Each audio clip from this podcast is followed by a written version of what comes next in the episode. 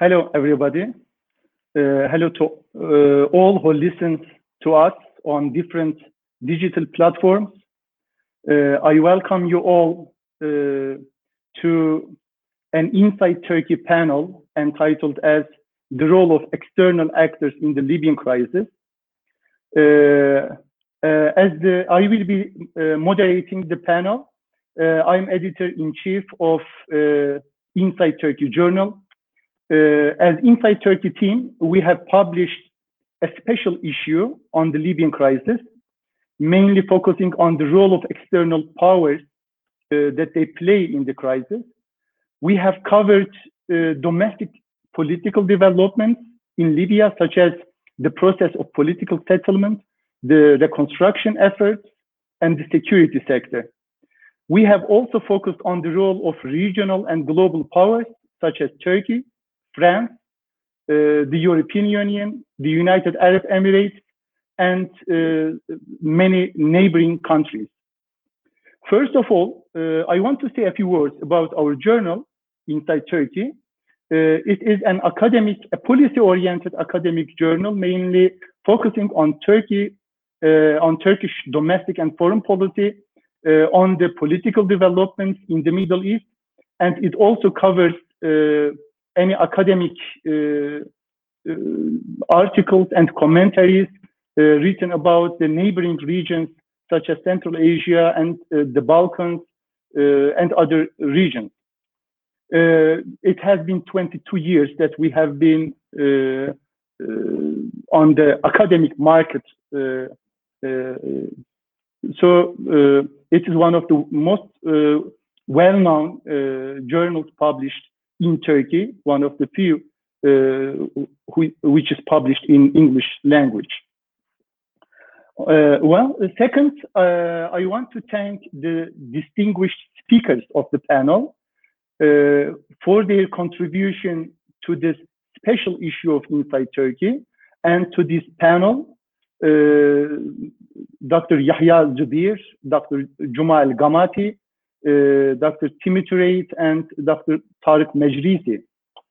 Uh, yeah, uh, before giving the floor to the speakers, I want to have a few sentences regarding the Libyan that Libya is one of the most interesting fronts of the Arab Spring, that is the Arab insurgencies and revolutions.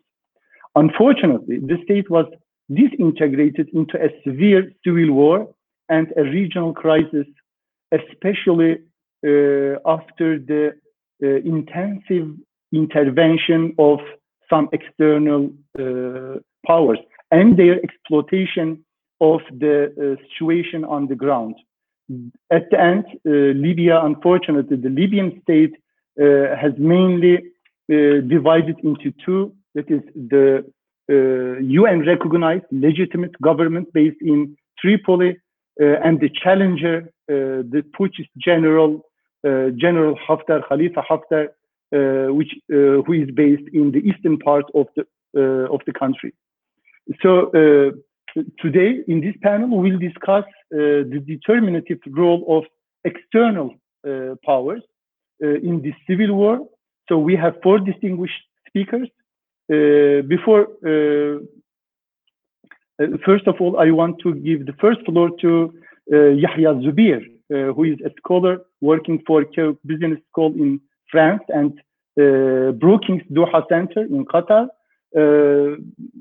yeah, he will mainly focus on the role and the intervention of the regional countries on the Libyan crisis. Uh, Dr. Uh, Yahya Zoubir, the floor is yours. Uh, thank you very much. Um, it's a pleasure being with you, and thank you again for the opportunity to to write to contribute the article to the special issue. Um, Libya is a very challenging topic, interesting, and I hope that during the this discussion we can enlighten the the audience as to the particular situation uh, in Libya. Um, I would start by saying that um, Libya is quite important um, by its geopolitical uh, situation, uh, being in uh, not only in North Africa but uh, in the Mediterranean coast, of which it has a big uh, line, borders important countries as well, strong and weak. You know, Egypt on the east and Algeria in the west, and then the the the, the weaker states uh, in the um, in, in, the Sahel region and so on. So so uh, the the Lib Libya is uh, quite uh, a rich state, uh, and that would uh, explain the interest, not only the geopolitical position of Libya, but also its wealth. that is also one of the attractions, if you wish, or the uh, uh, attractive uh, nature uh, of the foreign powers uh, to be in Libya. Um, I always argue that the the uh, the intervention of the outside powers has not begun in the last few years, but it had happened within around the time uh, that the well, beginning with the uh, uh, the uprising of 2011, uh, with the uh, intervention of NATO, and you could see even then the different interests that were appearing, whether it's the United States or or France, which was pushing really hard for that war. Actually, not just a war, but the regime change, as it turned out. So. Um, so basically, I would start with the argument that the overthrow of Gaddafi had nothing to do with the R- R2P, you know, uh, or human rights, uh, but regime change was the underlying reason uh, for uh, the intervention, which left the country in a sort of uh, shambles, and that eventually, with that uh, particular domestic situation, you know, the foreign powers found a way uh, of intervening. Um, first, they, well, despite the fact that they left the country in shambles, they made uh, no effort to, to rebuild. There was no uh, reconstruct, reconstruction process uh, in Libya. Every other attempt failed. And we ended uh, with two uh, separate governments, you know, to, to make, you know, things uh, simple to say that there are two, one in Tripoli, uh, like Dr. Muhittin uh, uh, indicated earlier, um, which is recognized by the international community, and then another one in the east. And uh, to make matters worse, uh, and that's, I think, important to mention, is the emergence of a rogue marshal, you know, Field Marshal Khalifa Haftar, who had begun some military operations uh, in Libya. And so every uh, outside power um, tried to uh, accommodate uh, him because of, uh, of what he claimed uh, to represent.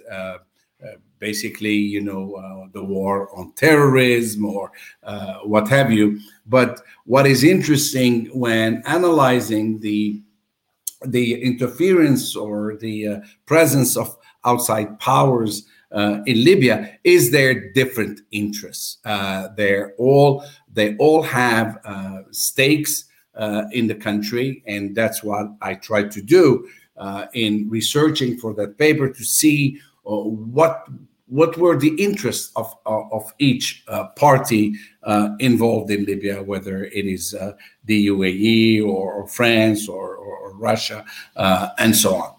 So so uh, again, that intervention left the country in shambles. Uh, and I would also argue that um, sadly, um, most uh, foreign powers in Libya do not really uh, care about the domestic situation in the sense the, hum, the uh, hum, humanitarian uh, situation because hundreds of thousands of Libyans uh, had been internally displaced or left the country because of the uh, of the conflict. You have tens of thousands of refugees, uh, and then you you know there, there's a, there's in a sense we're faced with uh, a collapsed uh, state and uh, with hundreds. Um, of militias present, which are used by uh, one part or the other. I am not sure whether I would say uh, there are uh, proc- it's a proxy war. I would say it's it's a sort of there are some rivalries uh, between states that uh, you know rivalries which were uh, already existing like you know the the one between the UAE and Turkey or, or Turkey and Egypt and that those those rivalries spilled over onto Libya just like what happened also uh, in Syria uh, to uh, a lesser degree. Um, so, so again, the, the, the none of the actors have um, respected the um, the arms embargo that had been uh, in place. And so uh, I would say, and, and, I may shock people when I say it, uh, the only legitimate presence in Libya, foreign presence, uh, would be uh, would be Turkey's, uh, and I'll explain why. Obviously, uh, Turkey because it was invited by a legitimate government to come on its behalf. Uh, usually, when I deal with French intervention, I would always raise the question: Why is it that the French, you know, reacted so harshly towards uh, Turkey when, in fact, you know, France intervened? Legitimately or, or legally uh, in Mali, for instance, in 2013, uh, because the, uh, the, the government in place had invited it to come and to defend it against the advance of uh, some terrorist groups coming from the north. Uh, so, so again, my argument is uh, because of this varied interests. Um, you know, which back one or the other side in, in the conflict. Um, this has continued unabated and has prevented a definitive solution uh, in Libya. So th- this is this is really uh, one of the core arguments in terms of the uh, the uh, in explaining uh, the ongoing situation in Libya. So we have not only sort of a quasi civil war, but you know there are different interests that uh, uh, would you know uh, do not show uh, any desire uh, to uh, break the status quo or, or to bring about a, a, definitive solution. Even if you look at what's going on today, there's still, although there's a, a, a tenuous ceasefire, but there are parties that would like it you know, to, would like to see the the the conflict uh, uh, reemerge, uh, and we've started we've started seeing uh, some of that. So so uh, again, uh, not only I think it's a point that should be stated that the political elites, the Libyan political elites, are, are, as much to blame about what's going on in the country as you know the the, the foreign uh, states that have uh, intervened. So, to, in a nutshell, we have two two parties uh, in some way. Uh, to simplify, the, we have foreign power support that support Haftar, which are Egypt, the UAE, uh, the uh, the Kingdom of Saudi Arabia uh, with financial support, not military support directly. Um, then Russia and France. These are more, or you can add to it uh, Jordan and some others, but they are not as important as the ones I just stated. And on the other side, there's Turkey, uh, Qatar, uh, and Italy, which uh, show uh, clear support for the uh, GNA, the Government of National Accord.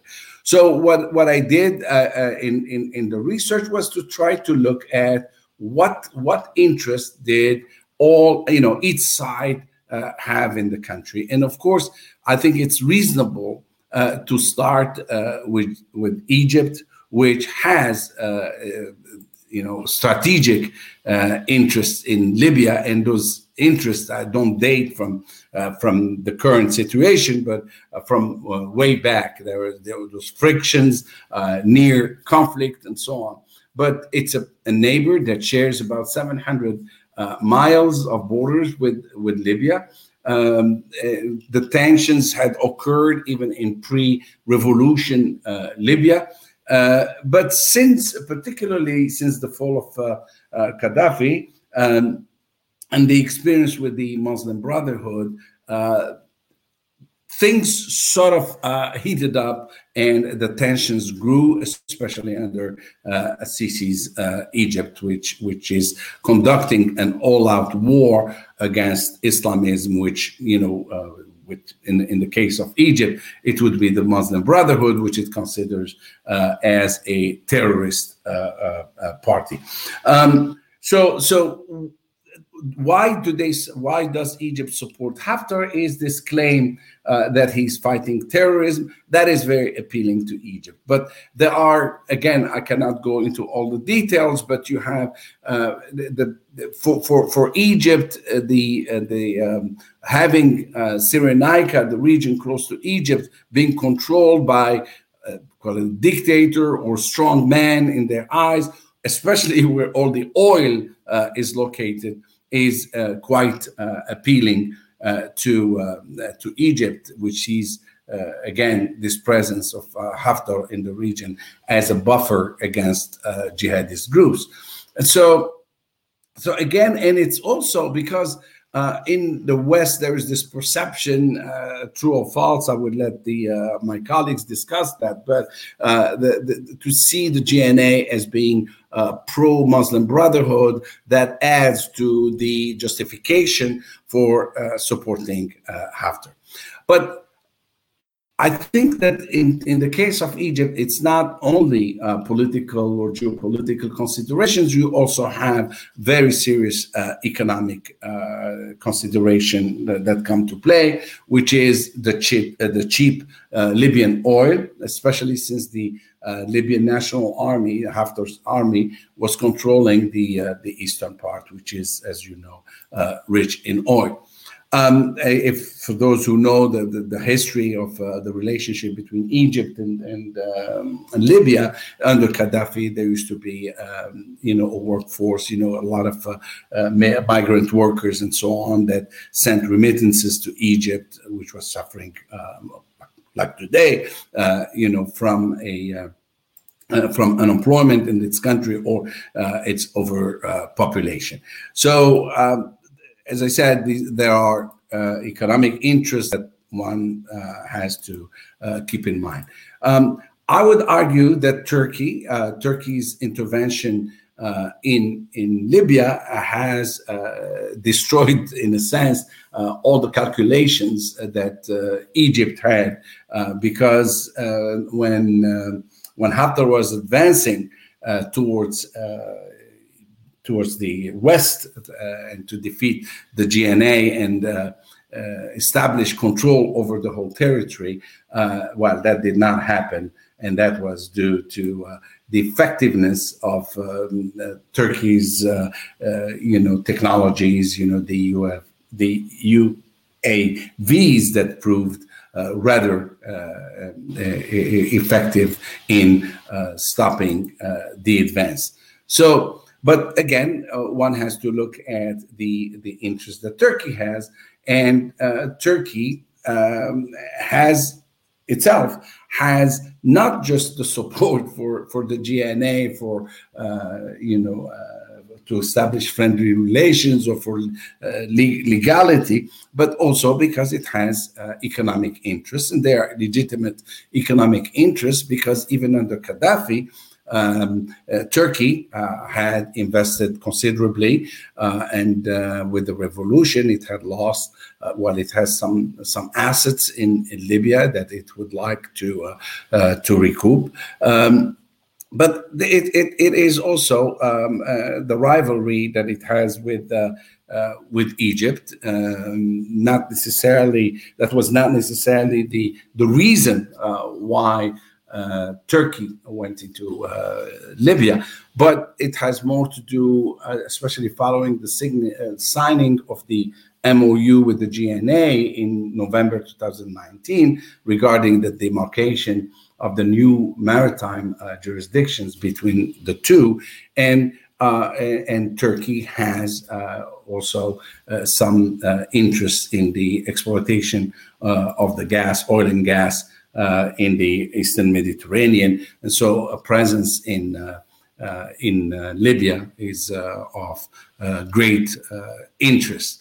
So um, Turkey uh, Turkey has played really um, a considerable, uh, I mean, a, a, a consequential role uh, in preventing the collapse of, of Tripoli uh, and undermining uh, the advance, not, the interest rather, uh, not just of of Haftar or Egypt, but also of Russia uh, and, uh, and, whoever was pushing, uh, including France and the UAE, which were pushing Haftar to take over uh, Tripoli. Um, I know I. Uh, how much time do I have? How much more time? So you have two, three minutes, please. Okay. If, if you can. Okay. Yeah. Um, so um, again, I will go back to the. Uh, I mean, I will continue with with, with Turkey. As I said, um, the the uh, there are economic interests that Turkey has, but also geopolitical interests. Uh, the presence in, uh, in, in in Libya is uh, also triggered by the agreement between Cyprus, uh, Israel, and Egypt, and so on on the gas deal.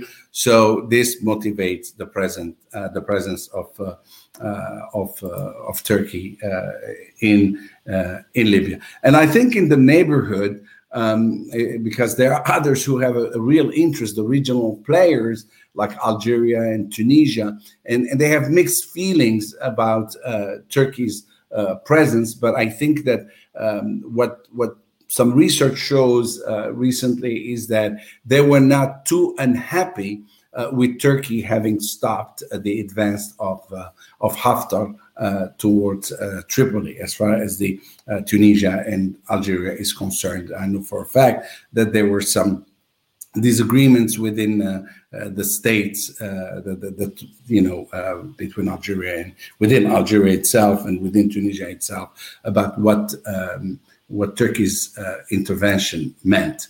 Um, I, I, saw that my colleague uh, Tim is going to do France, so I'm going to skip France. And I mentioned already about France, which has uh, uh, economic interest, but uh, has a double game. on the one hand, saying it wants a resolution of the conflict, but on the other hand, it violates, you know, the the embargo.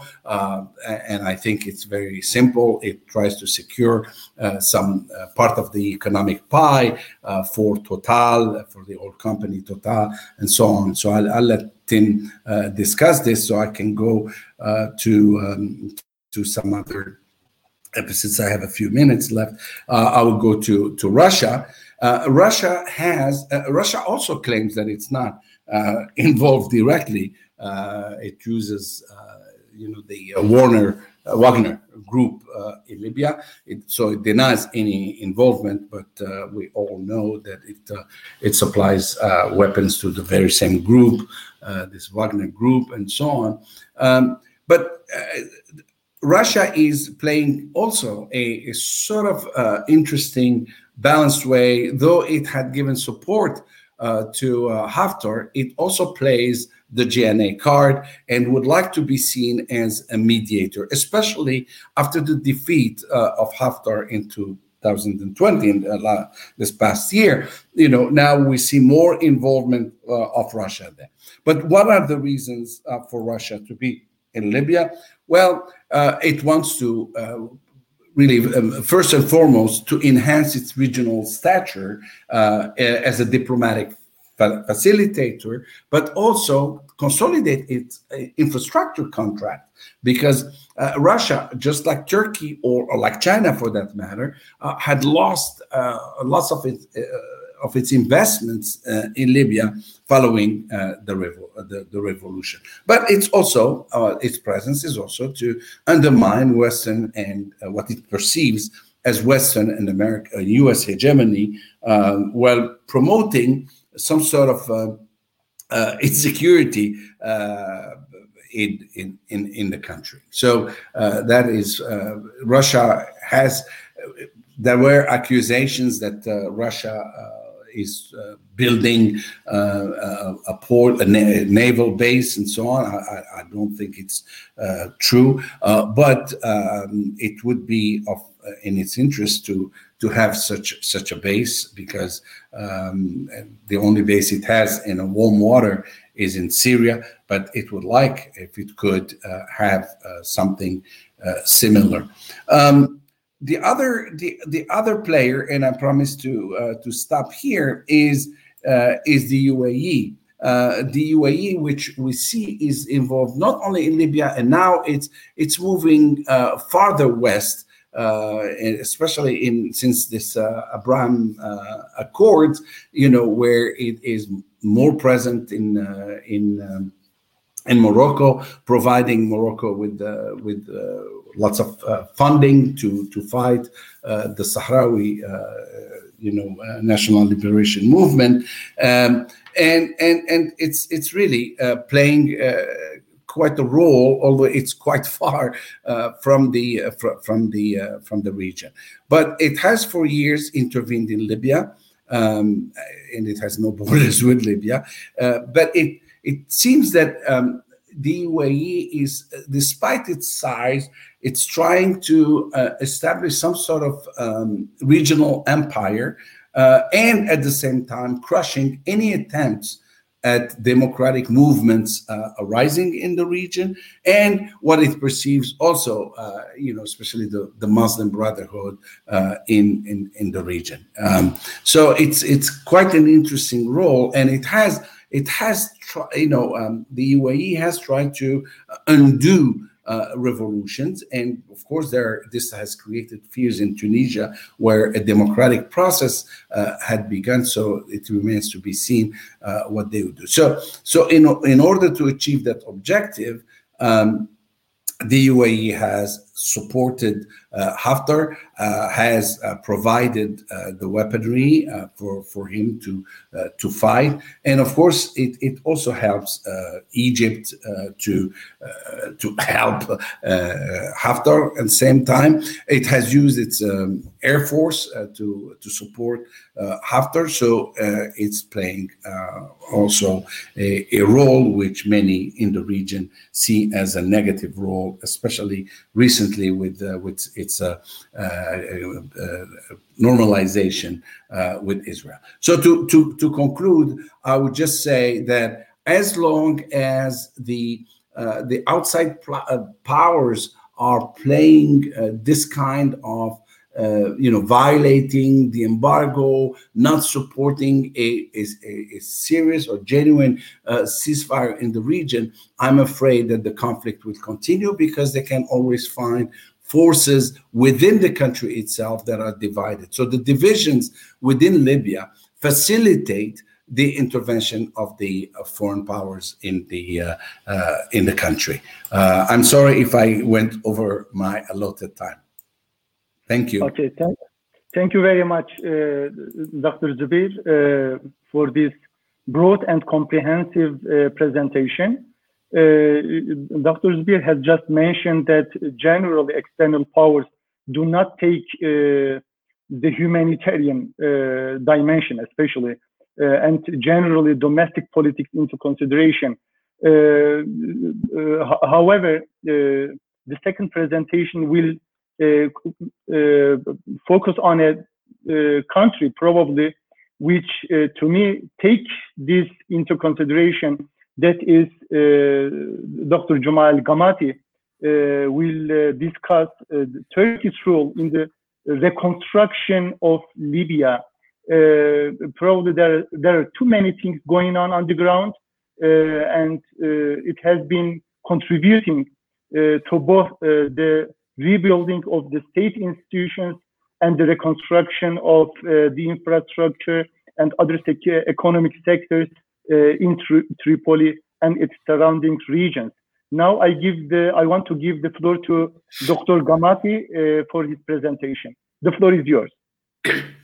Uh, thank you very much, uh, Professor Ataman, and thank you to SETA for having me again. It's always a pleasure to be with you. Uh, as you mentioned, uh, my contribution in the last issue of Insight Turkey was entitled Turkey's Role in the Reconstruction of Libya. And although uh, uh, Dr. Zubair has already touched on, on some of the points because he was, I think, covering broadly the all the major countries who were uh, involved in Libya uh, recently. Um, my my uh, contribution now, or my talk, will focus and zoom in uh, mainly on Turkey uh, and Libya and, and, and, and what role can Turkey play. But let me start by a, a small introduction by asking a question why is Turkey and Libya have a very special, unique relationship? And the answer is in two words history and culture. Indeed, uh, Turkey and Libya have a deep rooted uh, relationship, uh, well grounded in history. It is 470 years at least. And here we go back to 1551 Tripoli or the west of Libya was under the occupation of the Knights of St. John from Malta.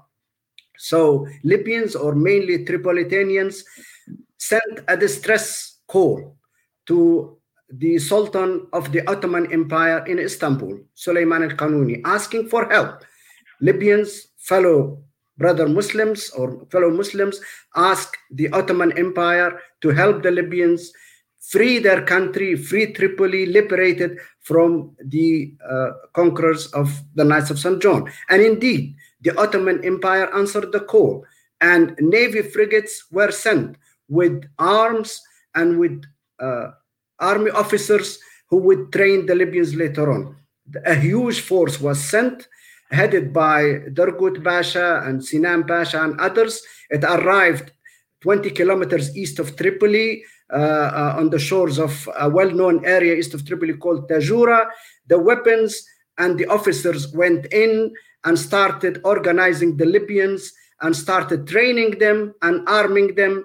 And within a few weeks or few months, the Libyans managed to fight the Knights of St. John and expel, and expel them from Libya and liberate Tripoli and at least most of the west of Libya. And then the Libyans opted to join the Ottoman Empire, the Ottoman Islamic Empire at that time, and Libya remained under or part of the Ottoman Empire, like the rest of North Africa, the rest of the most of the Middle East, and most of the Islamic world until 1911, when Italy when Italy conquered uh, uh, uh, Libya or colonized Libya. Therefore, there is a deep-rooted historical, cultural, religious relationship, a unique relationship between Turkey and Libya. It was a relationship based on mutual help, it's based on support, based on answering the call for help and answering uh, any distress call. Now, uh, this deep rooted relationship, uh, as I said, uh, history, culture, religion, uh, many other aspects, is, has, has remained throughout for 470 years. Today, we have many, many families in Tripoli, Libyan families in Tripoli, in Musrata, in Benghazi, in Zliten, in many parts, who actually have Turkish names and who carry Turkish blood and who are from Turkish descendant. So therefore, the relationship is unique. Now, as we say, sometimes history repeats itself. What does that, what do I mean by that? Well, in 1551, the Libyans asked for help from the Ottomans from Istanbul to liberate themselves or to fend against external threat. In 2019, again, the legitimate government in Libya, the GNA, the Government of National Accord, sent a, a help call to Turkey, to Istanbul, or to Ankara and asked for help. And again, fellow Turks answered the call and they sent help to save Tripoli, to save the capital, to save the legitimate government, and to save the whole concept or the aspiration of Libyans achieving a transition to a democratic or a constitutional state. Uh, we were under a major threat from a counter revolution, from a military attack, coordinated attack supported by many countries, the attack of Haftar on Tripoli on the 4th of April 2019. So the, the agreement that the GNA entered into Turkey, uh, entered with Turkey into, the military agreement, the maritime agreement was a, a, a totally legitimate and transparent agreement between two governments. So this makes now the involvement of Turkey in Libya totally different from many other countries, like Dr. Zoubir has already alluded to. What do I mean by that? Turkey's involvement in Libya was based on a legitimate agreement between two governments, totally legal in international law. Turkey's involvement in Libya recently, military involvement, was only towards the end of 2019 and 2020 and, and, and, and so on. Whereas uh, the, the involvement of other countries, if we want to compare, is, is, is different.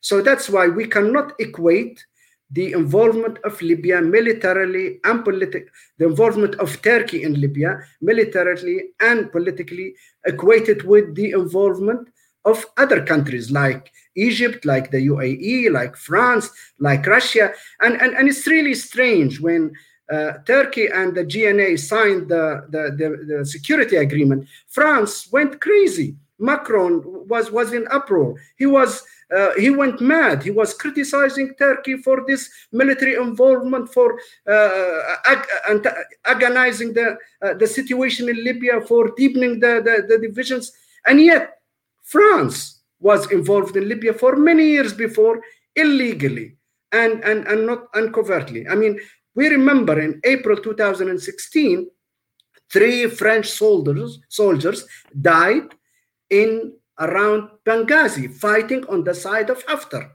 In June 2019, Javelin missiles traced back to be supplied by France, although they're American made, but supplied by France to Haftar, were found in my own city, home, hometown, Gherian, uh, supplied by France to Haftar. So to say, you know, for France to complain that Turkey, which came towards the end of 2019, early 2020, to accuse Turkey of antagonizing the situation and worsening the situation in, in, in Libya is a, is a pure and sheer hypocrisy because France has been doing exactly the same illegally for the last six years. Again, if we talk about the Emiratis. If we if we if we just follow the reports issued by the sanctions committee, the UN sanctions committee on Libya, who have been uh, issuing reports since 2011 on what what's going on in Libya in terms of arms and so on, you will see that the, that Egypt. The Emiratis, the French, and the Russians have been supplying arms and fueling the conflict in Libya since 2014. And yet, they would not admit to it because it's illegal. When Putin was asked, "Do you have soldiers in Libya?" he said, "No, we have. We do not have soldiers fighting in Libya who belong to the Russian government and paid by the Russian government." He's absolutely right because the Wagner mercenaries who work for Russia, as we know in many parts of the world, are not paid by Russia. They are on the payroll of Mohammed bin Zayed of the UAE. So uh, what I'm trying to say is Turkey's involvement in Libya, which only came in the last year and a half or two years, is totally different from the involved from the detrimental, illegal involvement of other countries on the side of Haftar. This has to be always made very clear. What Turkey is doing in Libya is totally transparent, is totally legal. It is between two governments recognized. Uh, the, the Libyan government is the legitimate recognized government, and it is a relationship that is grounded in deep rooted history and common culture. That is that is my first introduction and and uh, and, and, and point. Now let me just uh, briefly come on to, to, to, to say a few things about what role can Turkey play in Libya.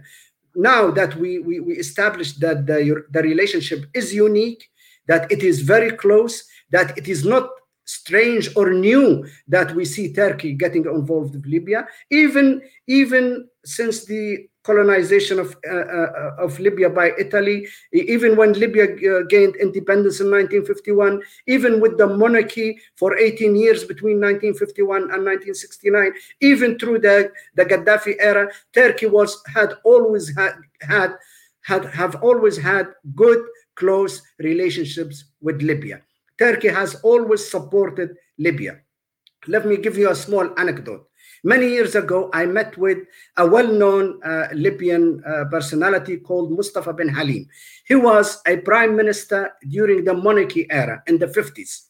And he was telling to me, he was he was telling me how during his era when he was a prime minister, Libya and Turkey were very close. Turkey was providing a lot of support for the new state in Libya. Libya only became what is known as the modern Libya today in 1951. That's when it got independent. And yet, in the early years of that independent, Turkey was still helping Libya, uh, working with various governments, including the government of Mustafa bin Halim, who is still alive until today, who I met few times and was uh, detailing to me how close the relationship between Libya and Turkey is.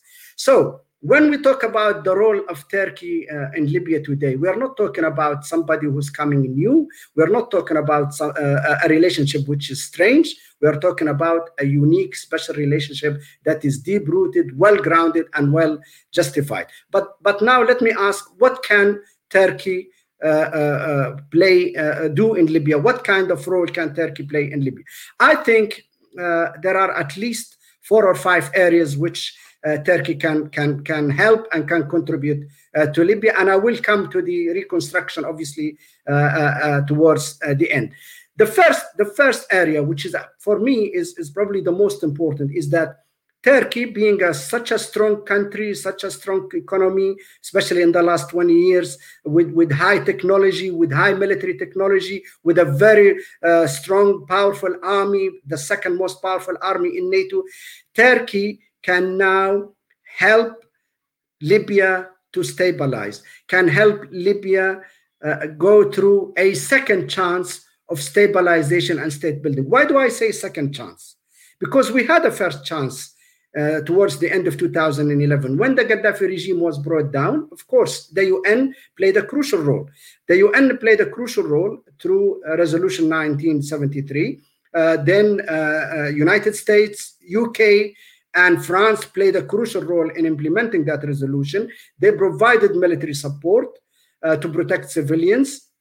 They helped uh, Libyans bring down the Gaddafi regime, although there were no boots on the ground, there were no foreign troops that came from those countries or others on the ground inside Libya to help Libyans bring down the Gaddafi regime. Nonetheless, nevertheless, those three countries, America, Britain, and France, played a crucial role. But immediately after the downfall of the Gaddafi regime, what happened? Libya found itself in a vacuum, in a security vacuum, in a political vacuum. Did those countries carry continue to support the governments in Libya and the Libyans in general to stabilize the country quickly, to fill to fill the security vacuum, to help with uh, uh, the, the, the political transition and the political process? I don't think they did. I think they will all admit now that they actually failed Libyans in that area. And, and even uh, President Obama himself once said, he said, my biggest mistake in Libya is that I never thought about the morning after, meaning we never planned for the time immediately after the downfall of the Gaddafi regime. So, in a sense, those three countries, they just walked away. Yes, they sent their companies, they wanted to gain business quickly, but Libya was not stabilized enough to even start reconstruction and, and, and, and provide business opportunities. So they walked away, possibly from from remembering talking to some of the Western diplomats, possibly they had the justification that uh, they they say we didn't want to stay and appear as if we were ruling Libya, as if we were dictating things in Libya, with the hindsight of what happened in Iraq and Burma and all that and all that uh, bad experience. I think uh, they say that they wanted to show that they left the Libyans to their own devices so that they are not uh, appearing to be interfering and dictating and ruling the show in Libya immediately post the downfall of the regime. But yet, they failed in supporting Libyans in institution building, in capacity building, in actually putting enough pressure to, to, to fend off those who interfered negatively in Libya. So that is that is that is one point. So Turkey now can, with Libyans, give us a second chance for institution, uh, state building, stabilization of Libya, and so on. Another thing that help Turkey can help uh, very quickly now, uh, uh, uh help Libyans in, in a big way, is actually generally stabilizing Libya security-wise, and, and and that has already a lot of that has already been achieved. You know, when when when when Turkey came in and supported GNA to fight back and fend off the military attack, the counter revolution, the, the, the Haftar attack sponsored by Egypt, the Emiratis, the French, and the Russians. Uh, uh, some some countries criticized that and they said Turkey were, were just uh, exacerbating the situation. In fact, what turned out to be is completely the opposite. Turkey managed to, to help Libyans save Tripoli, save the legitimate government, uh, uh, push back Haftar's mercenaries 500 kilometers east, and then look at all the war crimes we have discovered in Tarhuna, for example. All these mass graves we still find until today. Imagine if the Haftar militias stayed in Tarhuna until now, or stayed in Tarhuna even few months more. A lot more war crimes would have been committed. So in that sense, Turkey has contributed positively in uh, stabilizing the legitimate government, in achieving a balance of power, in achieving an equilibrium, and in pushing back the Haftar forces, and in also making uh, making sure that this counter revolution, this military uh, uh, campaign to, to take Libya back to military rule and to the dictatorship has actually failed. And indeed, it has failed. And I think the, the, the role of Turkey in that was absolutely significant and crucial. So that's what I mean by stabilization of Libya. But now Turkey can do more. Turkey, I think, can help with the success of the current ongoing political process run by UNSMIL, by the United Nations, or supervised by the United Nations. Uh, Turkey now can, through its relationship with Russia, with the United States, uh, with, with other countries, even the, the ongoing dialogue we hear about between Turkey and Egypt now, Turkey can play a, a, crucial role in making sure that these countries are all aligned uh, towards helping Libyans to complete this political process, this political agreement. So that should lead to elections. Helping elections in Libya is very important. I think Turkey has consistently said that it supports a political uh, agreement, a political solution, and that Libyans go towards elections to elect the people who will, will lead them. Uh, similar statements are coming out from the United States, from the European Union, from the UK, and I think that's good. This kind of international alignment is very important, and Turkey can play a crucial role in gathering this international uh, alignment. I think also Turkey, with a with a strategic long-term relationship, close relationship with Libya, can help Libyans complete this transition, uh, uh, political transition to its final conclusion and reach a permanent status uh, um, very soon. We originally in 2011 we expected this transition to take between two to three years. Now it's already 10 years and we're still not there. So the sooner we get to this permanent status, the better. The sooner this transition is ended, the better. And I think Turkey can play a crucial role in that. What I mean by that, I mean achieving a permanent constitution uh, upon which Libyans can regularly uh, have presidential and parliamentary elections. Obviously, that in itself is not enough. It needs to be underpinned by uh, institution building and by uh, uh, a state building. And, and here, I think Turkey can play a crucial role in the rebuilding of vital institutions to do with security. Because unless we guarantee security in Libya, nothing else will work. Without security, we cannot have a political process. Without security, we cannot have economic development. Without security, we cannot have reconstruction. So security is key. And the key to achieving security and stability for all Libyans is to actually build security institutions to replace the phenomena of militias the militias have been filling this, this vacuum. What we need is SSR. We need security sector reform, and we need that process to be completed as soon as possible. And I think Turkey can make a huge contribution to that, working with the legitimate government of Libya, whether it's the current government or any government that's will, will come. Another help Turkey can, can provide for Libyans is overall capacity and state building. Also, uh, Uh, that is very important. What I mean by that, I mean uh, other institutions, political institutions, judicial institutions, institutions to do with transparency, with, with, with good governance. I think these, these, these are very, very important uh, state institutions that need to be built, and we need a lot of capacity uh, to, to help uh, uh, build and run those institutions much better than what we have been in the last 10 years. We have a, we have a huge problem of endemic corruption, and that corruption can only be reduced and contained and hopefully uh, uh, curtailed back or, or, or, or, rolled back by strengthening institutions to do with transparency, good governance, and judicial and uh, rule of law and judicial institutions. Finally, let me come to the main uh, issue of reconstruction. Indeed, uh, Libya is going, to, is going to need reconstruction across all sectors, absolutely all sectors. But that reconstruction can only uh, start in earnest once we have achieved the security stability and the political resolution and the and the and the and the completion of this political transition. Once we have that then yes reconstruction should should should uh, uh, start in earnest. And libya is going to need reconstruction across absolutely all sectors. Energy sectors absolutely vital. Power electricity uh, solar energy uh, th there are dire, dire needs right now. There are shortages of, of power and electricity.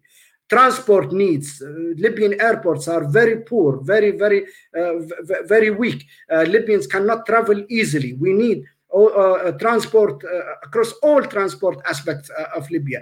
Healthcare, infrastructure, education, uh, we, we can talk about uh, other housing. We can talk about um, tourism. We can talk about uh, trade, uh, uh, transit trade, uh, Libyan ports, vital ports who can be absolutely strategic for, for, for key transit trade into Africa.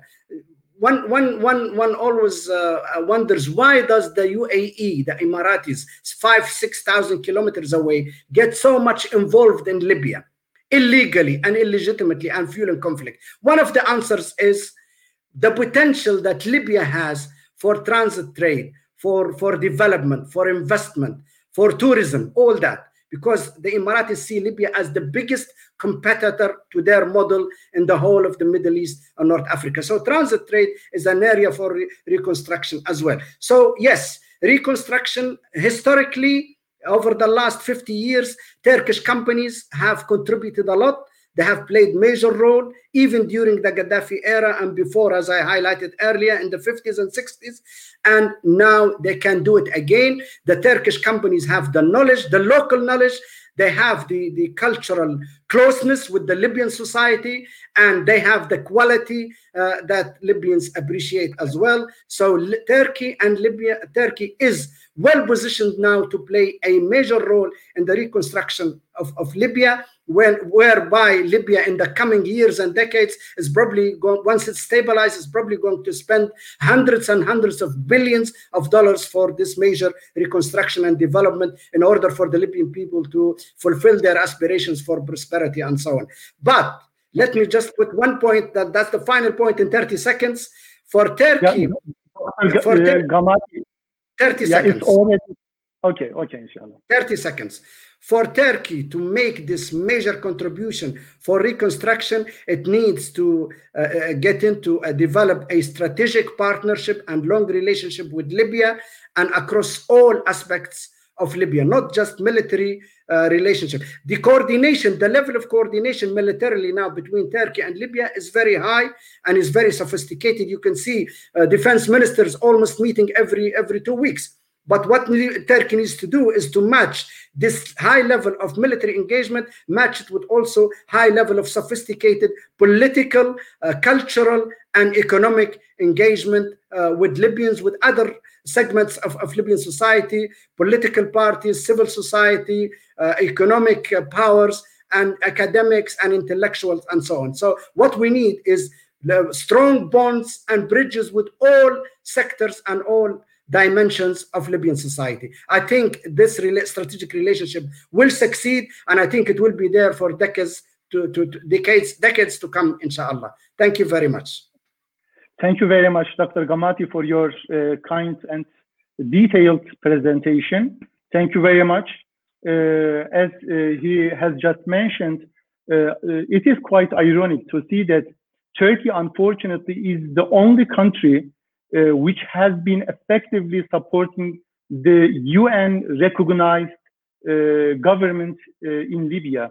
All other actors, regional or global, in theory, most of them they also recognize the legitimacy of the GNA government in theory, but uh, in practice, on the ground, they have been supporting uh, the challenger General Haftar. So it is it is ironic to see this power equation on the ground. as Dr. Gamati has mentioned, yes, that's true. Turkey has been intervening the crisis quite differently from other uh, regional and global powers. Uh, and Turkey has been contributing quite a lot uh, in the reconstruction and restructuring of the state buildings and the state capacity of the Libyan state. now we will look at the other side of the medallion.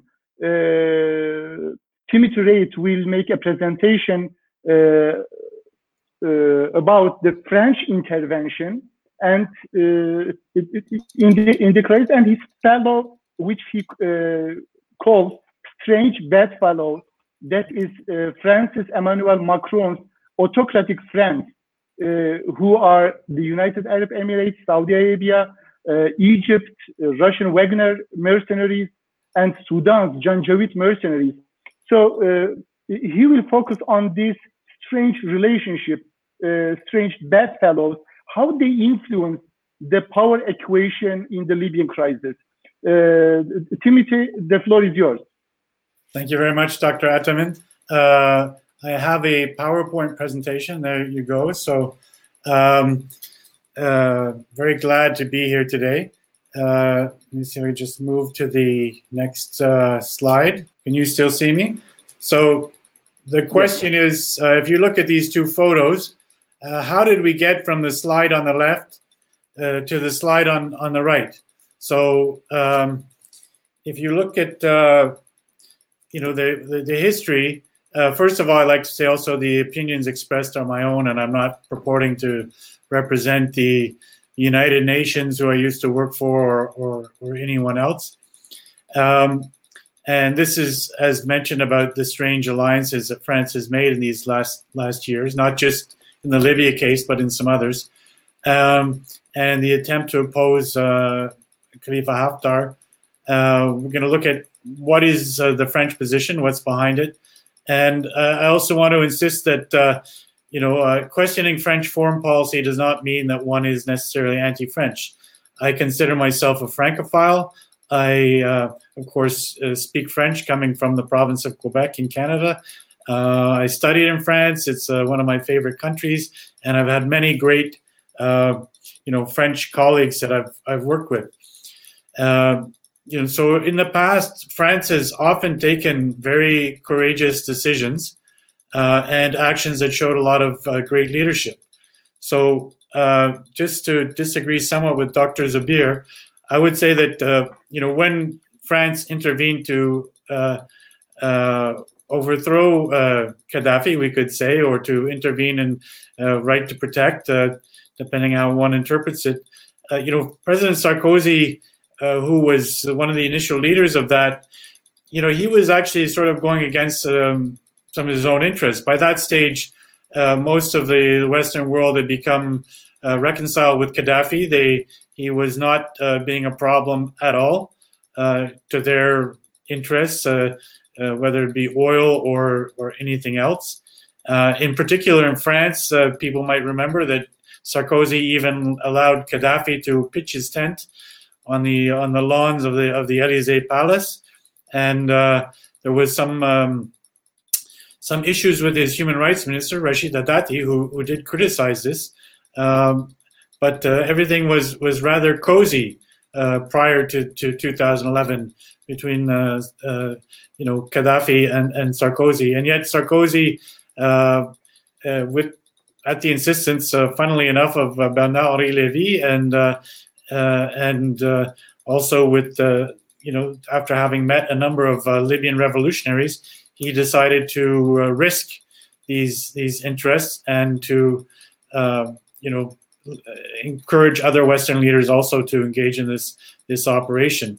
Um, I'd also like to say that you know as I was the uh, initially senior um, DDR advisor and later senior defense reform advisor, uh, I agree with many of the comments that were made. The, the international community was very reluctant to to get seriously involved, and and I guess they they had fatigue and and also felt that you know Libya had wealth enough. Uh, and yet they didn't appreciate the, the, the full the, the situation that the country was in after 42 years of Gaddafi uh, and uh, and a and a very uh, brutal uh, revolution that uh, that violent revolution that took place. On the other hand, also there was a lot of reluctance then, as there is today, unfortunately, amongst many Libyan actors to to have a, a proper international presence that could really help and and do things in a structured and coherent way. Uh, many uh, of the people that I dealt with, you know, just said, "Oh, all we need is more weapons, and we don't need any outside help, and uh, and we'll just do it on our own." And and we saw what that led to, and and I think we're in danger of doing it again today. But that's probably the subject of another conference. Um, uh, sadly, though, uh, following 2013, gradually France has become uh, taken a more and more uh, pro authoritarian bent in its foreign policy, and this is particularly so under President Macron. Uh, what many would describe as very transactional behavior, and uh, you know they may think that they're getting short-term benefits. I personally believe that this is going to have long-term harmful consequences. Um, so it, it, seems as if uh, President Macron and and particularly his foreign minister Le Drian, have uh, really taken a personal interest. It's kind of made it a personal quest to to install uh, Khalifa Haftar, and in doing so, they've they've allied themselves as as many of the colleagues have have mentioned with Saudi Arabia, United Arab Emirates, Egypt, Russia, Janjaweed mercenaries. Uh, and, and these are all the people you normally you would think that they would not necessarily be cozying up to and, and even be against. Um, and as has been mentioned, these states of, you know, many of the, the even though France claims to be acting to combat uh, violent uh, Islamic uh, terrorism, uh, many of these states in questions are the ones who furnish the those who participated in the terrorist acts in 9/11 uh, in New York and, and in other places. Uh, and they have, as has been mentioned, they've been supporting uh, what many, many would call terror in, in Libya and elsewhere. And they've uh, generally attempted to install regimes that they deem sufficiently authoritarian. And, and this may be uh, more thoroughly dealt with by uh, some of the colleagues in the subsequent uh, commentaries and, and maybe in the Q&A. Um, my own personal feeling is that this comes from maybe the insecurity that some of these regimes feel. Uh, certainly, this is also the case with Russia uh, in, when it intervened in Ukraine, and and uh, you know I look at a state like the UAE, which now has a majority of its population which are not citizens. Uh, the the sort of initial tribal uh, you know binds that that uh, links that that kept people together in the in the early days of the state uh, maybe uh, fraying a bit with all the development and, and wealth. And so the whole idea of sort of, uh, of democratic movements that may challenge this, the, you know, the, the, model that's in a, a, state like the UAE or Saudi Arabia is probably something that, that worries them. And this may explain some of their actions. anyways, as has been mentioned, already. These they you know they've been intervening in in Libya for a number of years now, and uh, you know they've they've with finance and either sending or financing mercenaries, um, providing logistics support, um, using their public relations and media assets uh, on on Haftar's behalf, and promoting this uh, quietist uh, ideology, uh, Madkhali, um, which very much suits their purpose, where you have a very uh, conservative social views with unquestioning loyalty to a secular leader.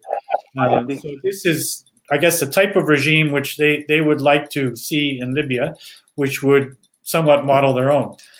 Uh, coming to France, uh, Haftar himself has said that uh, France has helped his, his cause like no other country. So clearly, uh, France has played a very large role. What has it provided Haftar with? Uh, some mention of this already. Special forces, intelligence assets, which included both uh, French and mercenary groups, which they've hired to to help. Security experts, um, evidence of some weapons, as has been mentioned, and and also very much their diplomatic influence, uh, where they've used it in the UN Security Council, in the EU, and in NATO.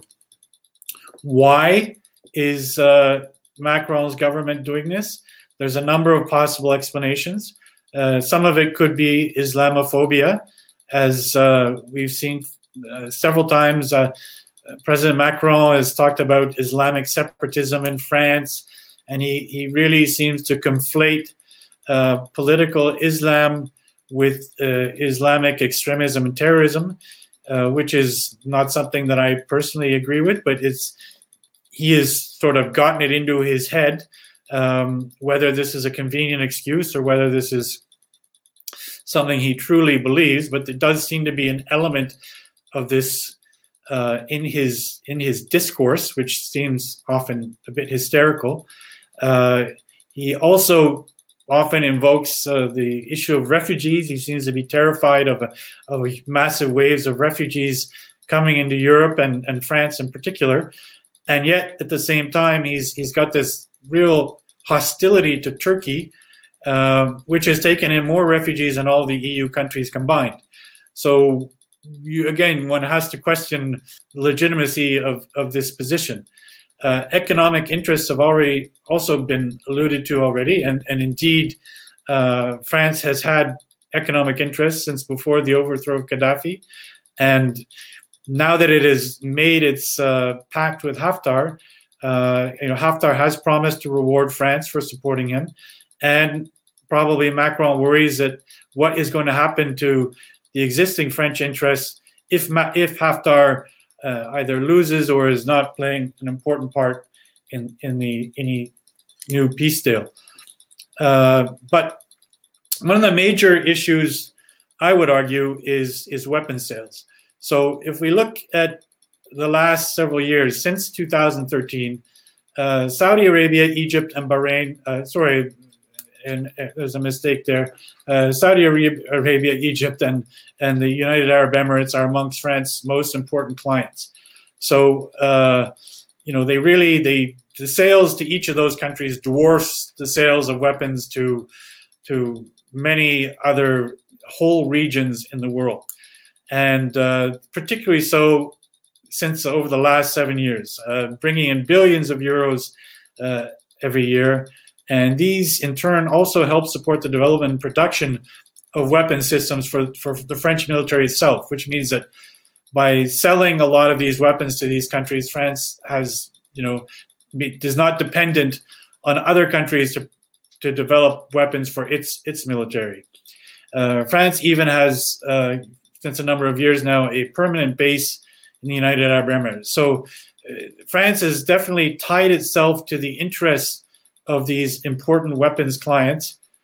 And it seems like it is often acting in, uh, at their behest as a sort of part of its partnership in in selling them all these weapons. Uh, so if we look at this this um, table, uh, you can see I've just included the the, the region, the, the Middle East, North African region here, uh, you can see that uh, in, in, the Middle East, uh, the, the, the, the, growth, the incredible growth in weapon sales over the last years.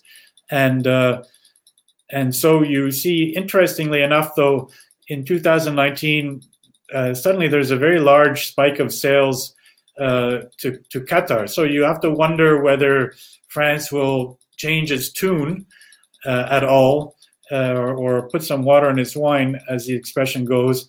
Uh, now that uh, Qatar has become an important client, since Qatar has, has been supporting the GNA along with uh, Turkey and Italy. So, this is uh, the crux of, of, of my argument. I've tried to sort of explain some of the, the strategic factors that, that may be encouraging France to to support Haftar so so strong, especially considering that Haftar is someone who they once fought against in Chad when he was one of Gaddafi's important generals. So uh, on that, I think I've just under 15 minutes. So I will wait for the Q&A session to talk some more. So back to you, Dr. Ataman.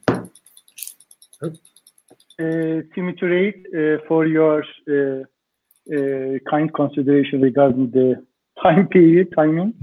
Uh, so uh, it is it is really quite ironic to see that uh, they, in the name of uh, combating against, in quotation marks, Islamic terrorists, you know, many regional uh, and global powers they have been supporting Haftar in his struggle against the Muslim Brotherhood supported government based in Tripoli, that is the GNA government.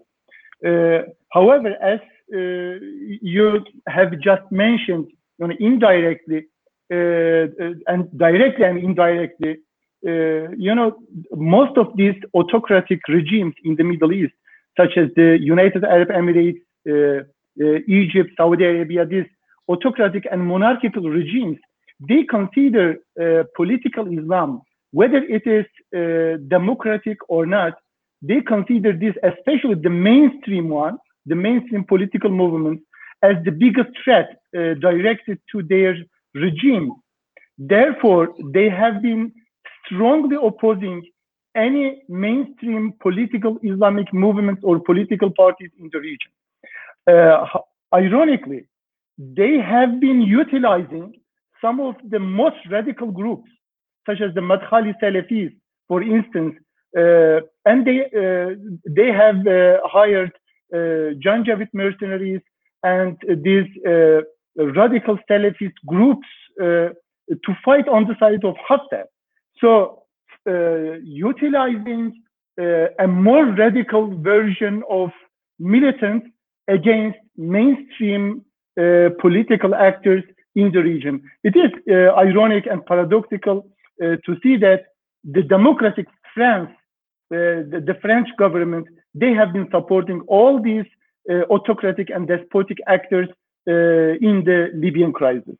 Now I want to give the floor uh, to Tarek Megerisi, sorry, you know, who will focus on the role of the European Union. We all know that the European Union is one of the champions of the liberal democracy, not only in Europe, but in the world. So uh, we will uh, try to uh, understand whether the EU can achieve a, a, common policy towards the Libyan crisis or not, since we see that there are some uh, significant differences between the Italian perception and the French one. So the Germany and some other uh, member countries, they have been a kind of playing a mediating uh, mediator role between these two extremes. So, uh, what is your opinion regarding this? The floor is yours, uh, Dr. Megerisi. Uh, thank you, Dr. Ataman. Um, but I should say before we start that I'm probably the only one here who is not a doctor. I'm still just Mr. Megerisi. Um, but oh, sorry. you know, thank you uh, to to Insight Turkey um, for in- inviting me to be here today and to uh, to speak amongst you all. I'll, I'll, try to unpack some of the main dynamics uh, that you mentioned here on the difference between uh, the EU and, and its member states, um, as well as what I uh, put in my contributed article on, on European engagement uh, with Libya. Uh, you know, from afar, over the last few years, um, Europe may appear to be uh, the most involved uh, of Libya's external actors. Uh, you know, the majority of, of SRSGs, of special representatives of, of the United Nations uh, since 2011 have been European. Uh, it was Europeans that, that drove the creation of the Government of National Accord to try to, to put the civil war of 2014 back in the box. Um, it was Italians that, that delivered President Sarraj and his cabinet to, to Tripoli. Um, and you know, Europeans were, were at the forefront um, of both the the campaign uh, from a coalition of, of Western Libyan uh, militias to liberate Sirte uh, from from Daesh, from from ISIS, however you want to call them. Uh, and you know, as has been mentioned by others, um, Europeans were, were, or French in particular, were were at the front of this uh, self-declared yet uh, you know kind of dis- hotly disputed counter-terror operation launched by Haftar and Benghazi. Um, and you know, more recently, uh, the the Berlin process has been the preeminent international framework uh, for engagements with Libya. Um, but you know, the reality is that perhaps apart from from individual uh, or pursuing individual interests such as combating the war on terror um, or or the migration threat.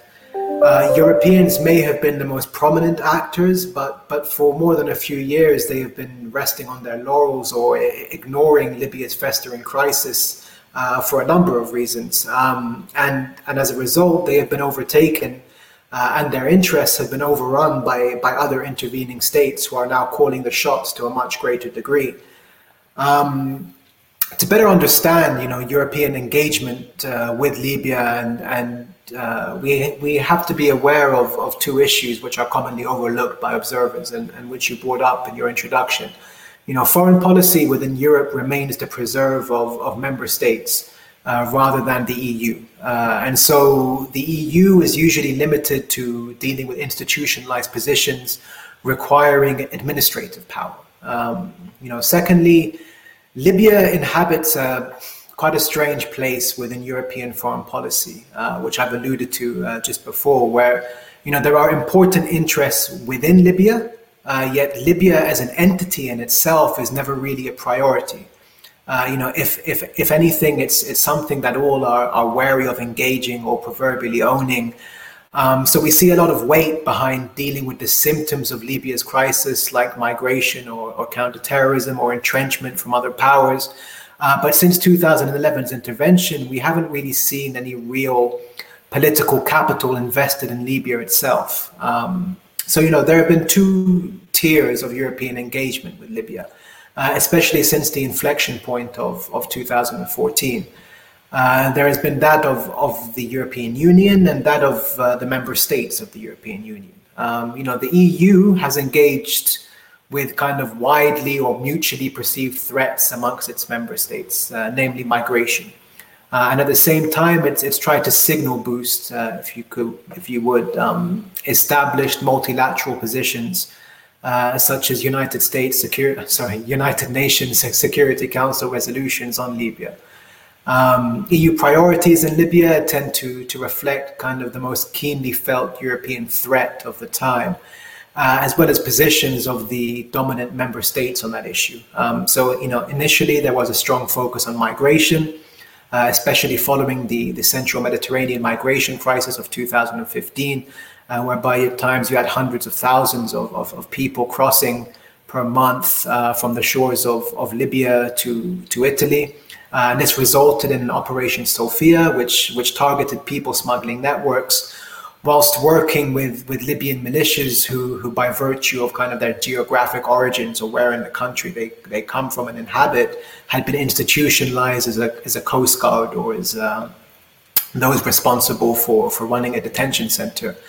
Um, and it was also reflected in, in, more structural positions, such as the EU's use of, of the Trust Fund for Africa uh, to fund stabilization projects in Libya on, on you know, more medium to long-term counter-migration policies uh, to help Libya absorb economic migrants as it once did, um, you know, in the pre-revolutionary times, um, but also to to try and make the lives of of refugees and, and migrants in Libya tolerable or, or perhaps even uh, humane, um, so that the, the EU could potentially begin processing refugee claims on African soil rather than on European shores.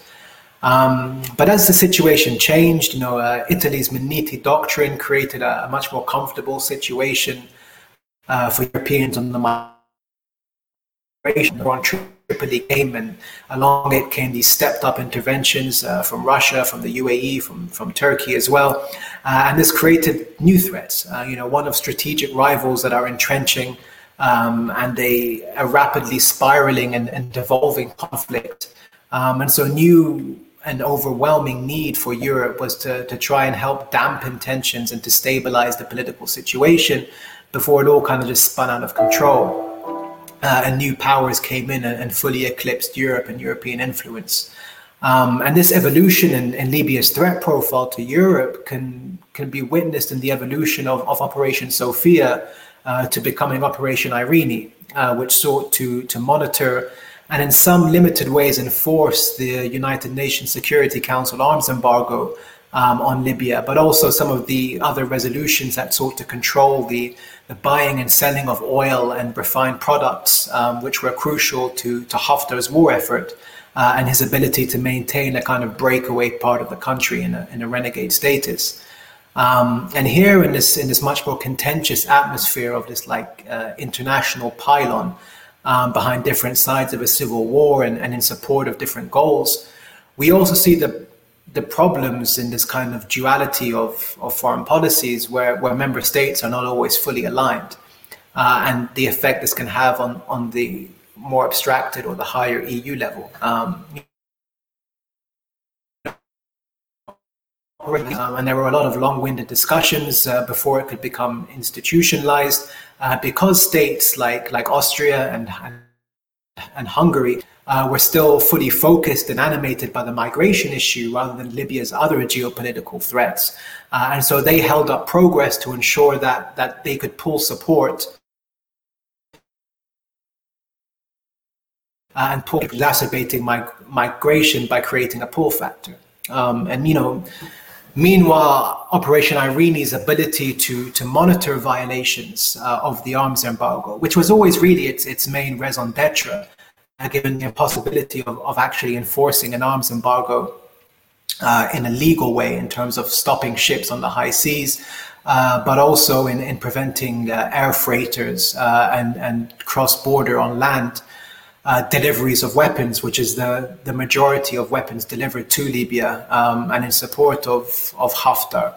Um, but this ability to, to monitor and then do something with this evidence was weakened by the fact that you know different European member states were either backing sides of the war or, or kind of just generally walking on eggshells to secure particular interests amidst the, the highly competitive environment of a war, uh, rather than being fully behind the kind of normative track towards de-escalation. Uh, so this mountain of, of, collected evidence never really gets gets put to much meaningful work at, at, at either UN or EU or, or even um, nation state levels, uh, and trying to help disincentivize states who, who just flagrantly violate the arms embargo and continue to do so today. Um, and this is a nice segue in, into looking at the member state policy side of Europe's engagement with Libya. Um, and if the EU side could be considered broad based, then the member state side of the policy coin is kind of the exact opposite. Uh, it's it's highly localized. Um, you you could almost say blinkered in, in some respects, and it tends to eschew big picture strategy for the tactical, fairly limited interests of the capital. Um, and this is probably the best depiction of, of why the GNA was created in 2015, only you know to then be completely undermined um, in subsequent years as, as different member states sought to directly intervene to secure counter-terror and, and counter-migration goals, uh, and why we ended up with, with France and Italy working at odds to one another um, for, for, five years, only for, for both to be completely overwhelmed by the bigger picture. Uh, which we should have all seen coming, you know, as, as Haftar predictably launched an assault that could never really succeed uh, and a prolonged period of, of state failure and civil war predictably led to widened avenues for, for other states to intervene uh, and entrench in a manner. Um, Germany, uh, through the through the Berlin process uh, and their corresponding roles at the time, um, you know, either uh, at the United Nations Security Council on the Sanctions Committee, uh, or or their time as, as president of the EU Commission, was perhaps the only European entity who who took that strategic role, you know, and um, they did so in a way which which highlights the kind of divergent geopolitical views of of different leading capitals within Europe. You know, whilst Paris and Rome and, and others sought to to really just take part in this great game style of, of politics which had enveloped uh, Libya, you know, attempting to enter the fray and, and secure their perceived interests for, for better or worse um, Berlin was a lot more philosophical, uh, seemingly concerned that this great game dynamic was an accepted reality in the first place and was only being reinforced by states which should know better. Um, and so, in the kind of generally hostile global environment uh, to the concepts of, of, multilateralism and international norms uh, that was being set and sustained by the Trump administration, uh, Germany felt obliged and, and almost like it was the only one flying the flag uh, for these, you know, concepts of of international norms, of multilateral approaches, and, and de-escalation, and a kind of cooperative framework. And so it sought to assert this with the Berlin process. Um, and you know, although these competing trends and geopolitical visions weakened the, the Berlin process's ability to really tie in the states involved um, into the commitments they made at, at the conference, which took place in, in Berlin almost a year ago um, the virtue of, of, of, that format of engage, you know, of regular interactions uh, by all intervening parties and, and, and having this forum where all could convene and regularly discuss different aspects uh, of the crisis. Um, it shone through and it kind of showed itself immediately after the collapse of, of Haftar's forces and his assault on Tripoli in, in June 2020. Um, and you can make a case to say that, you know, this forum as a talking shop, the, the familiarity it engendered had played a part um, to become part of an effective safety net um, that really stopped the free fall of a situation.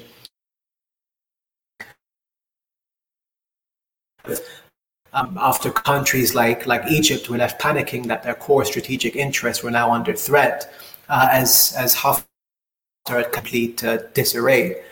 And you know, today Europeans are, are settling back into you know familiar positions uh, as Libya in turn kind of settles back into familiar divisions, um, which the current UN process and, and background policies of, of, intervening states have helped to restore. Um, going forward, I think Libya will will be the single biggest test of, of how true Europe's you know recent pretensions of of becoming more geopolitical and, and developing its strategic autonomy will actually be. Uh, you know, Libya remains a key foreign policy issue. Um, how key it is, I think, depends on where you're looking from. But you know, to to lay it out plainly, um, Libya has become a, a fountain almost of, of destabilizing of destabilizing forces and dynamics, which sits at, at, the heart of the Mediterranean and the heart of what Europe calls its southern neighborhood. Um, just and you know, as a result, it's it's inflaming other key theaters such as the Eastern Mediterranean and the Sahel, making them more difficult to resolve. It's it's threatening um, the stability of countries like Algeria and Tunis, which you know is the only democracy of the region, and you know perhaps most most dangerously of all, it's you know Libya's current reality as a failed and contested state um, poses direct security threats to Europe. Uh, and this is best exhibited by, by Russia's recent entrenchment, you know, its exploitation of Libya's civil war, of the lack of any Libyan entity to truly govern the country, uh, to, to A, get involved, B, sustain a presence, and now actually entrench at key military sites, including air bases and a naval port, which sit only a few hundred kilometers from, from Sicily. Um, so, you know, going forward, uh, watching, you know, how capable European countries are uh, of working together and working through the EU to engage with intervening states, um, you know, such as such as Turkey and, and such as Egypt as well, um, and how capable they are of, of building a workable modus vivendi uh, towards stabilizing Libya, um, but also perhaps more importantly, how how assertively or successfully Europeans can now shepherd this, this frail UN process towards a successful outcome. Uh, and by doing so, prevent their own marginalization by other intervening powers such as Russia uh, and Turkey and the United Arab Emirates.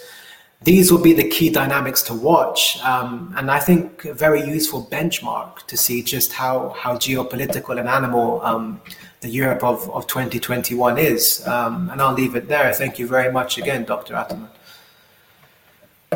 much, uh, uh, Mr. Tarek Megerisi, for your insightful presentation.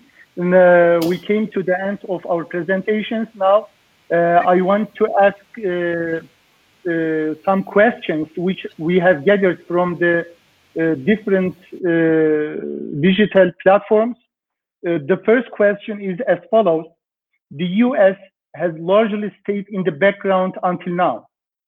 One of our presenter, uh, one of our viewers is asking, how do you think Biden's ascendance to power will change the U.S. attitude towards Libya? Are you expecting a continuity or a revision? Uh, to, to you, uh, Dr. Yahya Zoubir. Where um, am I connected?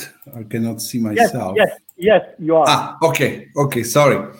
Um, you know the the the Libya never represented a, sort of strategic uh, position uh, in U.S. policy. If anything, it's an, an either annoyance or second, um, basically, uh, it's up to the Europeans to deal with Libya. Uh, it is in their doorsteps.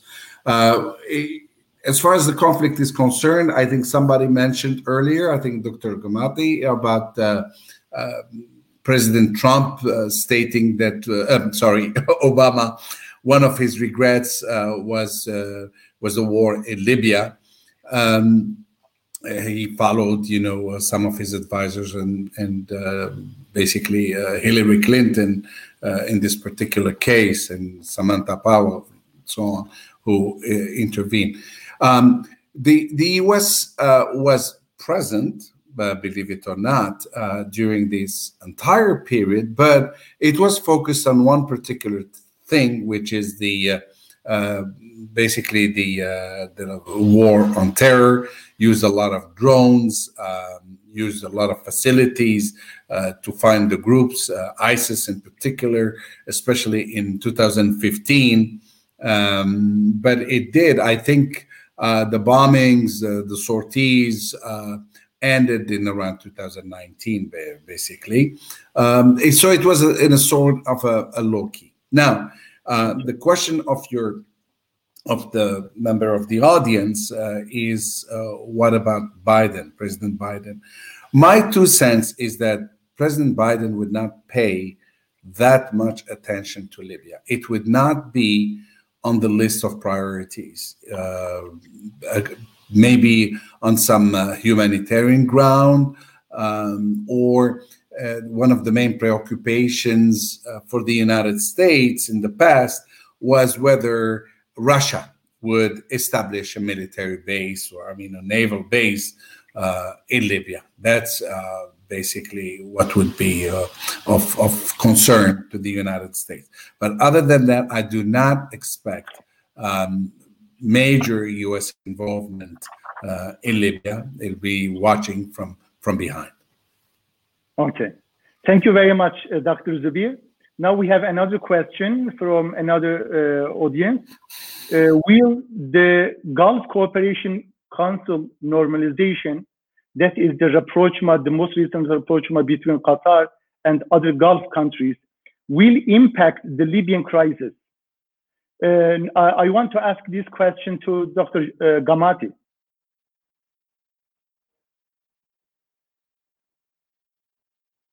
Uh, your mic is off, uh, Dr. Gamati.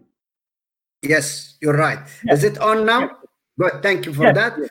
Before addressing that question, I'd just like to clarify to Dr. Zoubir that what I said is that uh, Obama uh, said that uh, one of his biggest mistakes is that he never planned for the morning after. That means he did not plan for the time after the fall of the Gaddafi regime, which is the vacuum that uh, all these international companies failed uh, to address or to help the Libyans with. Uh, uh, maybe later on he said he regretted the whole involvement in the war. That's something else. But for sure, he admitted that there was a failure to plan for the post uh, fall of the Gaddafi regime. And I think it's a failure for UK and France uh, as well as they were involved at that time. Uh, GC, GCC rapprochement and, and this uh, deal between uh, the, the main Gulf countries, uh, Uh, I think it will impact on Libya uh, uh, simply because one of the reasons why the Emiratis in particular and the Saudis as well have uh, isolated Qatar and launched uh, and and got involved in this in this uh, attack uh, uh, on on Qatar on all aspects like uh, isolation uh, uh, and embargoes and so on is because they say that Qatar was also supporting Islamist groups in Libya and sponsoring, in their terms, what they called terrorism. Also, I think uh, Saudi Arabia and, and, and the Emiratis, once they took this uh, aggressive stand against, open stand against Qatar, they went full speed with supporting Haftar. And one of the facts is that Saudi Arabia was also involved in supporting Haftar. It is it is uh, an accurate information. Uh, I was told by a senior uh, diplomat that actually Haftar, prior to his attack on Tripoli on the 4th of April, a week or 10 days later before that, which we remember very well, has visited Saudi Arabia and met with the, the king and the crown prince uh, Mohammed bin Salman, and he was offered a lot of financial support to the extent of about half a half a billion dollars, almost 500 million dollars in his in his campaign. And Haftar promised Saudi Arabia that within two weeks he will call them from the center of Tripoli once he's taken over. So they were heavily uh, engaged in supporting Haftar. Now that they have uh, made this U-turn uh, against Qatar and what Qatar stands for, I think uh, Saudi Arabia will be uh, moderating its position in Libya. Uh, will probably take a step back from fully or, or actively supporting Haftar, which means that the Emiratis will be isolated within their surrounding. So uh, that was the question: Can the Emir- can the Emiratis afford to be isolated uh, from their key Gulf allies uh, in their uh, policy vis-a-vis Libya. I think, um, uh, by the way, the Emiratis are already a little bit isolated in the sense that Egypt is drifting away from the Emirati line in Libya, and Russia is also drifting away from the Emirati line, and France is drifting away somehow from the Emirati line. So all this makes the Emiratis far more uh, uh, isolated, uh, with Saudi probably moving away as well, and with the Qataris, we know where the Qataris stand, totally against Haftar. So yes, in that way, I think the Emiratis involvement in Libya will be weakened, as we know that the Emiratis always championed arming Haftar and, and supporting Haftar in his military campaign and doing whatever they could to help Haftar take over power by force. But that, that, that campaign has failed. So maybe this will make the Emiratis either revise their position, revise their strategy, or somewhat limit their involvement and will not be as aggressive as they were before. Add to, add to that that Biden has come in and the Emiratis enjoyed a lot of support from Trump as well, almost a green light from Trump to, def, to do whatever they wanted in the Middle East and North Africa. So now the coming in of Biden, will that also uh, change the uh, American administration position somewhat towards Emiratis? Will that make them moderate their position towards Libya and Tunisia? Uh, that, that, that will be seen. But I think it definitely, what happened in the Gulf, it definitely uh, may have a positive impact on Libya. Uh, that, uh, that is that is my take on it. Okay, thank you very much, uh, Dr. El Gamati. we have a question directed to Timothy. The question is as, as follows. It says, what are the potential ramifications of France's Libya policy, particularly with regard to ambitions and interests of France in Africa and the Middle East? The floor is yours.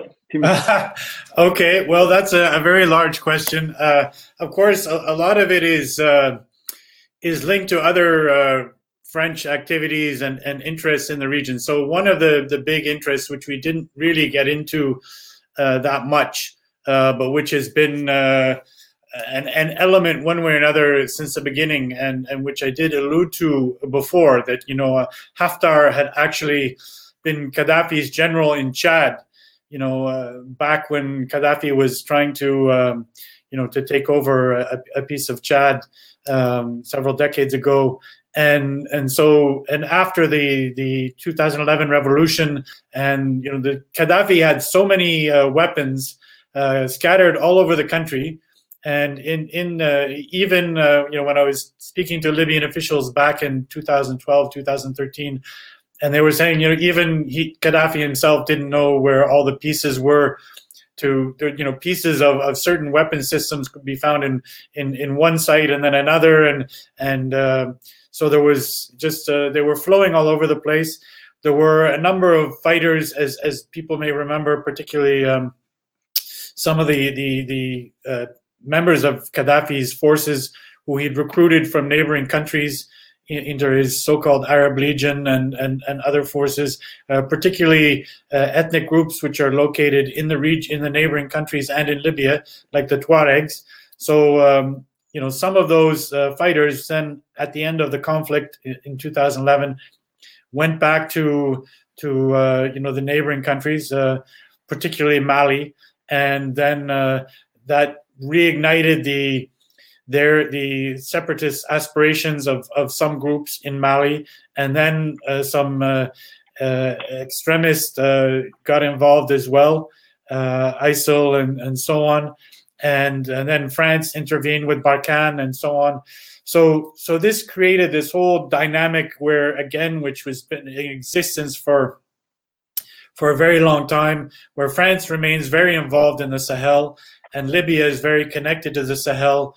So France uh, somehow sees uh, Libya as connected to the Sahel, uh, and and but also there's a, a, broader sort of move that we've seen. For example, uh, you know, last year I was uh, speaking at the, an event at the French Senate about you know events in the Great Lakes uh, region, Rwanda, the, Democratic Republic of Congo, Uganda, Burundi, which is another area where I worked in a lot.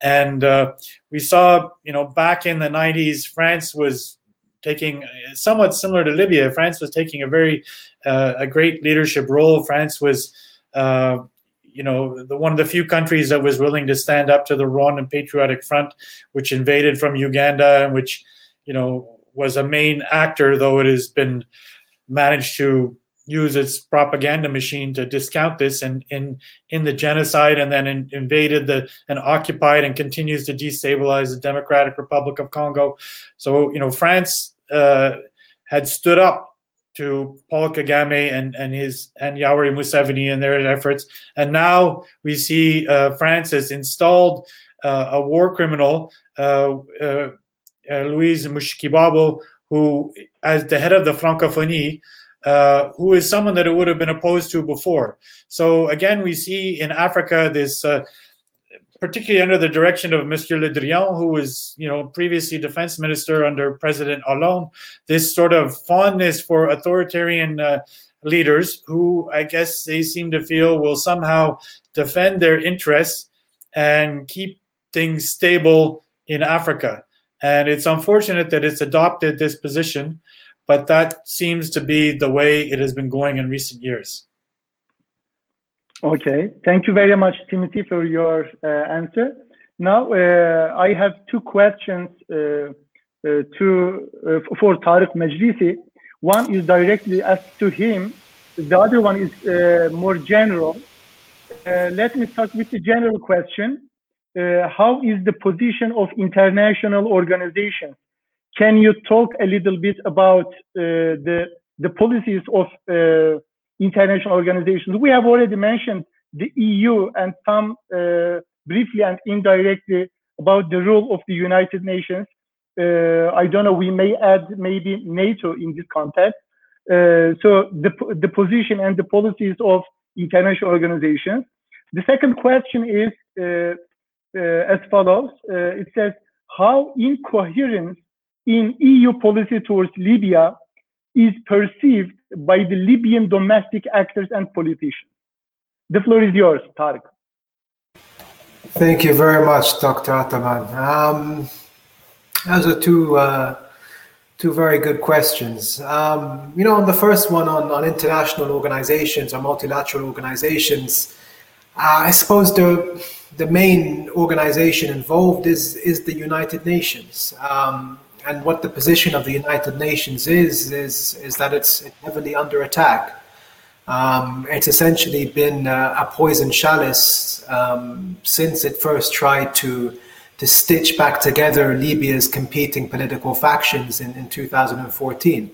Um, you know, they have been the unfortunate face of a process where you know UN member states claim to support, um, so much as it gives them cover um, for you know a reputable Libya policy, whilst they then seek to undermine um, that own UN um, track of work. Uh, it's something which helped to to founder the the GNA after it was formed, um, as you know, Aguila Saleh uh, and the eastern members of, of the Presidency Council were encouraged to to boycott from the West uh, and to set up Eastern Libya as almost a breakaway entity.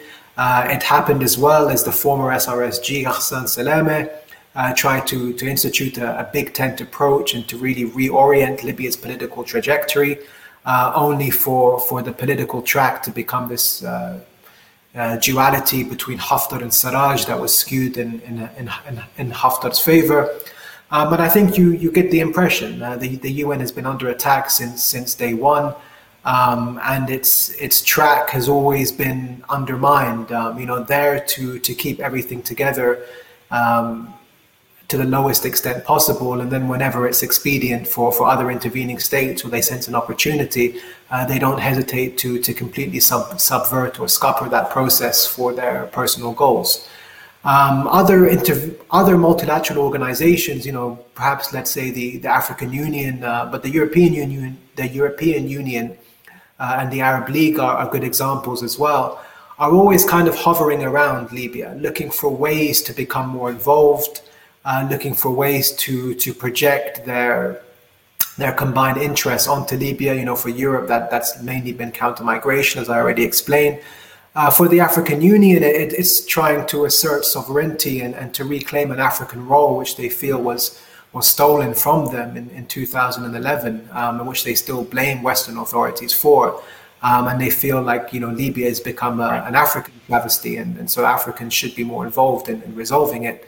Uh, and for the Arab League, it's it's a position of, of de facto support behind uh, Gulf attempts to to reverse Libya's revolution. Um, so it, it's it's none the more um, coherent or uh, or unified or harmonious than uh, unilateral interventions in Libya. Um, the second question um, on how European incoherence is, is reflected within Libya, um, you know, I think Libyan politicians have become extremely adept at, at playing off the differences between uh, European states. Um, you know, I think they, they know very well, um, you know, who European states are, are supporting, um, how much real support there is behind multilateral positions such as Germany's Berlin process uh, or the UN track, um, and are guided by their you know their other international backers to to lean on the process or to lean on sensitive pressure points um, in order to to extract the gains that they want.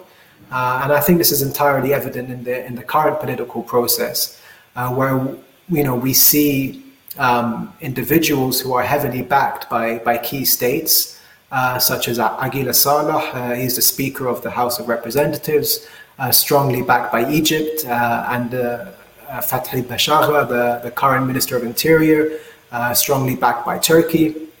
Being almost advanced before the process was put in place, um, as um, as those who should be the future president and prime minister, and, and both of them doing you know tours uh, and heavy lobbying efforts towards different Europeans pushing different uh, agendas. Um, so European incoherence, it, it really hurts them on a strategic level because it, it creates divisions and it creates gulfs uh, of differences in, in, in position, uh, which realpolitik players or perhaps more adept um, international players trade off and play off uh, in order to strengthen the dependency of, of their associated Libyans upon them uh, and to weaken Europe's foothold or Europe's ability to influence the political process. Thank you. Okay, Tarek, thank you very much for, for your answers. Uh, now we came uh, to the end of our panel. Uh, one more time, uh, I really appreciate and I thank uh, the contribution of our uh, presenters uh, that is uh, Dr. Yahia Zoubir, Dr. Juma uh, El Gamati, Timothy Reit, and Tarek Megerisi. So before closing the session, if you have any concluding remarks, please, you are welcome to make your concluding remarks, uh, but quite briefly. If if not, uh, we will close the session. Good evening, everybody. This is the end of our session. Thank you very much. Thanks for watching us.